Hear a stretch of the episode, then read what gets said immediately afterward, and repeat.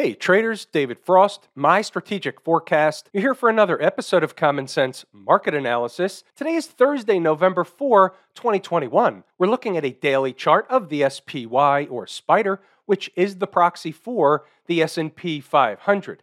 What do we have on the docket today? We look at the obvious, what's jumping off the page at us?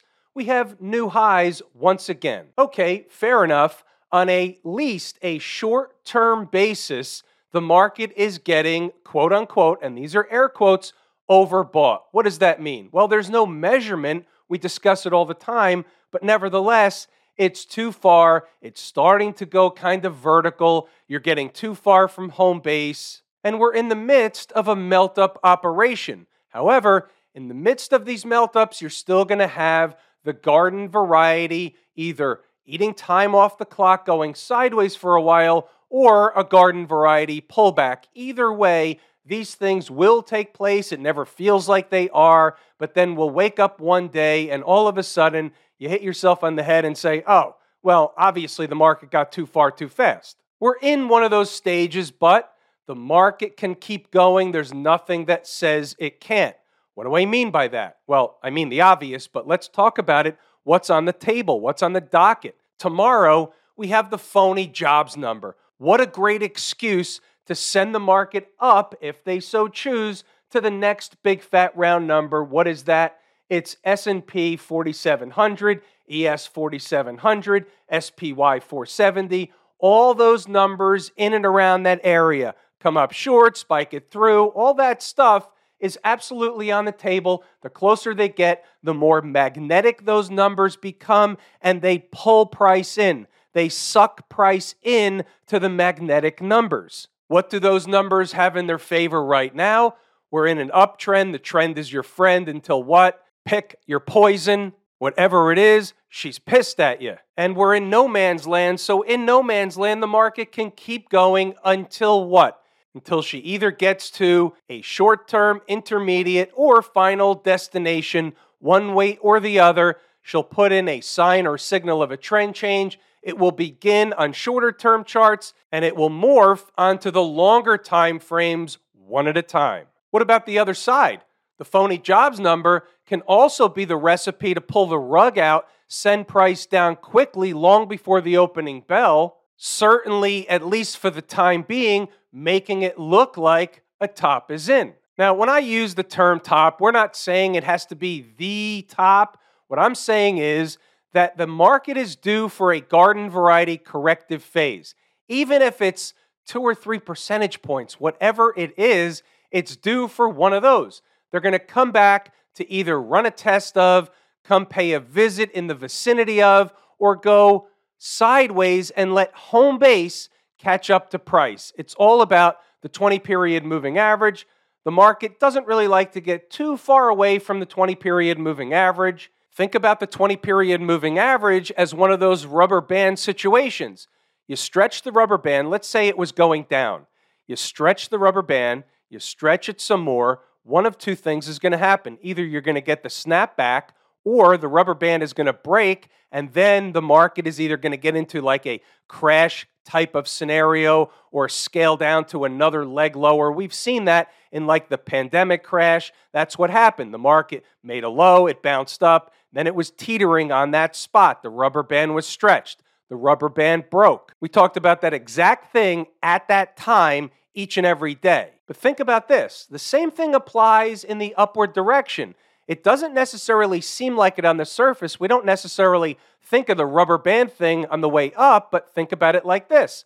So the 20 period moving average is really where the rubber band is stationary and it's stretched away from home base in the upward direction. Either it's going to snap back when it really gets stretched too far, or even in the northern direction, it can also break, and then you get that blow off scenario. Even if it's for a day, two days, three days a week, whatever it is, but you could go up a lot of points really, really quickly if the rubber band breaks in the northern direction as well. We see the blow off type situations or the melt up situations in a lot of the meme stocks over the last year or so and not to the same magnitude, but when it gets going, it's kind of one of those things where don't step in front of the freight train. Short covering, panic buying, FOMO, all that stuff sets in at the same time, and price can travel a lot further than we generally think in real time. What's going on inside the numbers?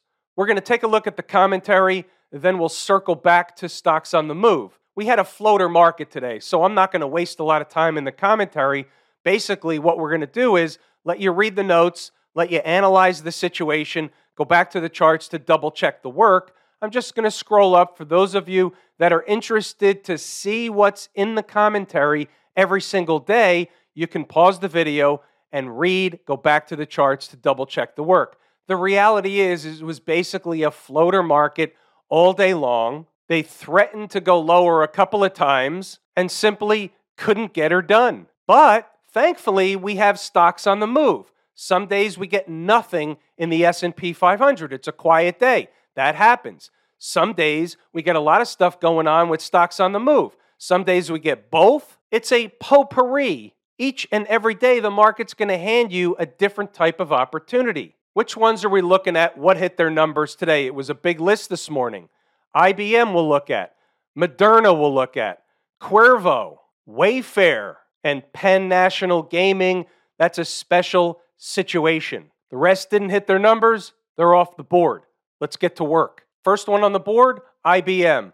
Pulled up short, bounced away, hovered around the number, and went lower. Here's what I'll say about IBM I wouldn't necessarily blame a trader for taking the number anyway, even though it bounced in front. It never really gave you the full on minimum required base hit. And I also wouldn't blame a trader for taking a pass on IBM after it pulled up short and bounced away and almost gave you the required minimum base hit. Later on, it went lower towards the second number that was on the board, never got to the second number, went back towards the first, it was just a dud. Moderna, 284 and a quarter.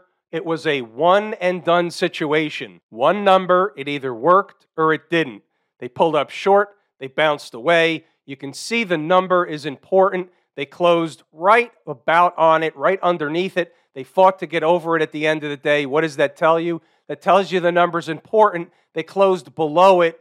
That also tells you the more likely scenario is they were hanging around down there because they were looking for another destination somewhere down south. They had a cup of coffee or two. We'll see what happens tomorrow. Moderna became a no trade. Qorvo was a nice trade. Two numbers on the board make an equal case. It could be either number. In at the first, in at the second, average in the middle, spikes the second number, immediately turns around, rips back up in the other direction. And here's a high at 159.70, and that was at 11 o'clock in the morning. So traders had an opportunity to take any kind of profit along the way they wanted. The numbers work. If you painted by the numbers, you typically had about a stand up double or more out of this one. About Wayfair, two numbers on the board, comes into both, spikes below, immediately reverses back in the other direction. The rest is history. Double off the wall. Traders that turned it into a risk free, emotionless trade were able to pull up at third base with a stand up triple. Went all the way back to 260 from a 246 entry. How you doing? Penn National Gaming. Special situation. It's a special situation for a couple of different reasons. It looks like it cut through everything like a hot knife through butter. However, you know I'm going somewhere else with this. Here's a five minute chart. Now, in real time, with a handful of other traders, we were all about to take this trade until we scratched the trade because of what it did. Now, you're saying, what do you mean live? What are you talking about? There's a method to the madness. I'll get to that in a moment. What Penn did is it came up short. It made a low of 65.59, and then it made another low in the next candle of 65.60. And not that it bounced away and did the deal, but it did bounce away. It did the minimum required deal, but it went sideways for, let's just call it 20 minutes, give or take, before coming into the number. It bounced away. It did the deal. If you want to paint by the numbers, you don't take the trade. And then it kind of did the same thing over the second number. It kind of creeped into it. It basically ate time off the clock over the second number, and then it cut through everything. Now, here's the deal we all make mistakes. How we handle a mistake sets one trader apart from the next. Now, I made a mistake. So I'm going to tell you exactly what happened. And interestingly enough, we have this in a recording because it was a live session. So, where is this coming from? What the hell is he talking about? Coming soon to a computer near you is going to be Inside the Numbers live. I'm beta testing it now. I'm not the moderator full time. There's somebody else who's a very good trader, very knowledgeable, and is able to educate on a variety of topics I'm not able to educate on. So it's really a symbiotic relationship. It works out well. I'm the numbers behind the scene. However, there's learning going on, there's teaching going on. Obviously, I'm coming on when needed. I'm coming on to teach. We're having discussions, we're answering questions. It's in beta test, and we're basically working out the kinks to see exactly how this thing shapes to help traders the most. So here was the mistake. When we were all about to take the Penn trade, and then it was a scratch because it did bounce away, I said, It's a scratch, take it off the board. Guess what? I forgot to take my trade out the board. So when it came into the number, I wasn't watching it anymore. We were talking about something else. All of a sudden, I hear order filled. My first thought is, what order? As it turns out, I forgot to take Penn out of my order entry system. So, what did I do? And this is the important thing. And we did it in real time. I explained everything that was going on and the reason why.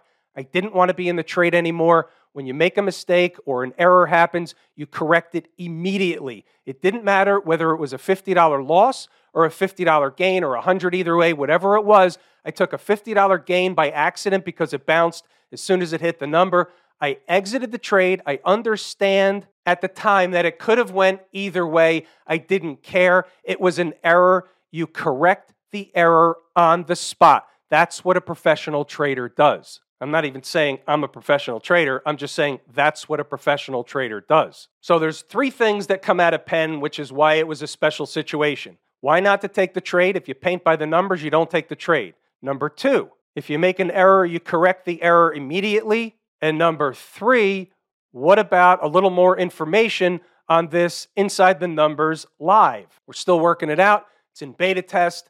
We have some traders here every single day, and we're getting feedback we're going through different kind of processes.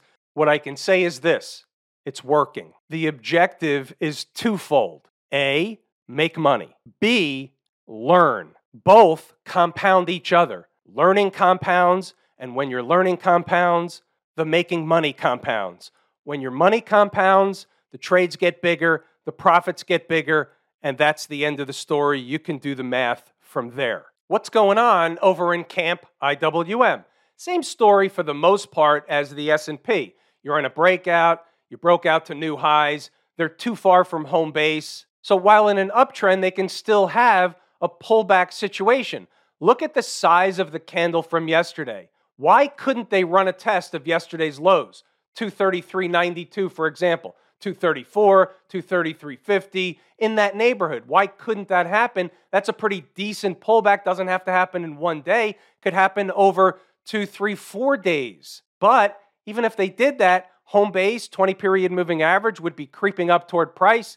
They have a two, three, four day pullback, maybe more. And then all of a sudden, what happens? They reset the tape and they can have another leg higher. Now, what happens if they get below yesterday's low and start trading below that, closing daily below that? Well, you open the door for something else that might be going on, and we'll talk about it in real time if that happens. What about the folks down at the transportation department? I look at this chart and I say it's a little bit broken. not exactly ecstatic with this chart. I understand that price is the absolute arbiter. This thing got skewed with CAR the other day, and it just something's not sitting right with me with this chart. This one's fine. This is the IYT. So we can see what's going on. A little bit of a pullback today, but no big deal. Down a buck. Look at how much it's been up. And you have to think about this. Since the transports broke above that really important number that we talked about every single night, you got tired of hearing me say the number. I don't even remember what it was 14,760, something like that. As soon as they got above that and broke out above that, they never looked back. Here's a weekly chart where they're approaching the former highs. They could break above tomorrow. Again, the phony jobs number could send the market in a frenzy up through the weekend. Anything is possible. However, there's nothing bearish on this chart at present. They're just coming up to the old high. Will it be a double top and rejection, or will they bust through? Will they eat time off the clock by going sideways for a few weeks near the highs? We don't know any of those answers right now. What about the folks out in Silicon Valley, the Q people? We can even stay on the weekly chart. What's the difference? The daily chart's on breakout, the weekly chart's on breakout. This is on breakout. However, it's getting vertical, so don't be surprised when they pull the rug out whether you wake up Monday morning or it's the phony jobs number tomorrow or it's next Wednesday, something like this is coming where you're going to wake up one day or there's going to be an intraday reversal for some reason or other, and then the market's going to start correcting from whatever high it is. Doesn't have to be the ultimate top, but that's what's coming sooner than later. Would I bet on it before the weekend? Would I bet on it tomorrow? I wouldn't necessarily bet on it, but of course, with the phony jobs number, I wouldn't be surprised if it happened. Nobody would. What about the financials? What's going on over there? So we have a down day and the financials down 1%. So that's interesting. So now we've got the transports down and the financials are down and we have the S&P up and the IWM not up a lot, but it finished the day positive, flat to positive. We'll call it a little bit positive. And at the same time, we have the financials running a test of the 20 period moving average. But notice this they ran their time off the clock right above the 20 period moving average. So it's not the same as if it came in from afar. Now, if the market fell and the financials came down, where's a really good spot? Well, my eye is drawn to this. So I have a top here and I have a top here. So they're not exactly the same number to the penny, but they're pretty close. So we're going to call this an important spot, okay? And if I draw a line straight across, it just so happens to go right above this gap. So we don't need the line. Now we know the gap or right below the gap is important. So what do we have at the gap? Why did I say below? Because when I continue looking over to the right, I notice, hey, we got a 50 period moving average. What did we just say about the 20? The 20 can support price, but it's not the same as if price comes from afar. Now, if we got a couple of really negative days in the market or even in the financials in particular, and they came down to a whole dollar, like 39, 38.75, 38.60 in that neighborhood, guess what? You're into the gap, the 50 period moving average, and guess what? You're into a whole host of garden variety of chart support. How you doing? Now, what happens if it came into that gap over a period of like four or five days? It just creeped into it. It's not the same as if it came right into it like tomorrow or Monday. Those are two different scenarios. Not all gaps are created equal. What about smash mouth? What's going on here? How about a blow off situation? If I sort my list of stocks by net gainers, meaning the top one on the list is the one that gained the most in percentages today, at least on my list, the top two are Qualcomm and NVIDIA. Now, I'm sure it's a pretty good bet without looking at the list that within the SMH, we're going to find Qualcomm and NVIDIA. Here it is. And believe it or not, I didn't look at the list before I said that, but I knew deep down in my heart these two were on the list. In fact, in top of the list, NVIDIA 10% and Qualcomm 5% of the SMH. Qualcomm was up 12.5%, NVIDIA 11.5%. And this is a blow off type situation. You're getting vertical. This won't continue it can continue to 300, 310, 305, something like that, sure. But it's not going to continue indefinitely. It's going to come down. And when it starts to come down, it's going to come down pretty hard. Is it on the back of the phony jobs number tomorrow, or is it into next week or beyond? We don't know yet, but the awareness is right there. This is a blow off situation. So here's what else we'll say the SMH, or the Philadelphia Semiconductor Index, is a good proxy for the tech space as a whole. So if you see a blow off happening here, what's going to happen? Is the Qs or are the Qs going to follow suit? Meaning, is there going to be an acceleration to the upside? It's very possible. Here's a chart of NVIDIA today. So you can see it didn't necessarily put in a tail candle, but it certainly was higher and it pulled back, but it was up tremendous on the day. But what else do we see? Some people don't necessarily look at charts. Some people look at one chart. Some people look at a shorter time frame. All variety of different things. I look at a lot of different charts. What about the hourly chart? Is that a reversal on the hourly chart? Well, whether it is or it's not, it's got the makings of one. So guess what? It's got a tail, It's got a candle finishing near the lows. They didn't exactly paint the tape, the other candle. That's called painting the previous tape or previous candle, right? They didn't do that. It's not one of those shadow deals. I don't know how the textbook describes it, but that's the way my description is. But you have to look at the volume here. That's tremendous volume in that one hourly candle. So that definitely raises my eyebrow. That could very well be a reversal, even if it's just on a short term basis, maybe to come back to what? Home base, 275, 280, something like that. Why not? Then I look at the 120 minute chart and I got a pretty damn good tail candle. That's further evidence that they're more likely than not to come down and work off some of this nonsense up at 300. You just have to look at it like this price is the absolute arbiter, but did this really happen? So when you go back down here to $240 a share, which was last month, like two weeks ago, did the stock really gain that much in value? What the stock price is reflecting today? This is the stock price today. We're not disputing that. What we're saying is that you have to understand when it's in the redonkulus, it's an awareness. That doesn't mean just when you see that it's in the redonkulus or think that it's in the redonkulus. That doesn't mean it's a top, but that means you're in the redonkulus. You have to be watching for a top. Maybe they do a retracement of that 120 minute candle. Guess what? That's a trade. You could trade against the high. Maybe they open down tomorrow, something having to do with the market getting hit after the phony jobs number. We don't know either way, but what we do know is how to analyze a situation where we believe that the market is indicating something back to us. Maybe it's like the market's Morse code. We'll leave you with that one. If I told you how much I appreciate each and every one of you, without you, these videos are not possible. That is true and accurate information. I'm David Frost, my strategic forecast. Thanks again for tuning in to another episode of Common Sense Market Analysis.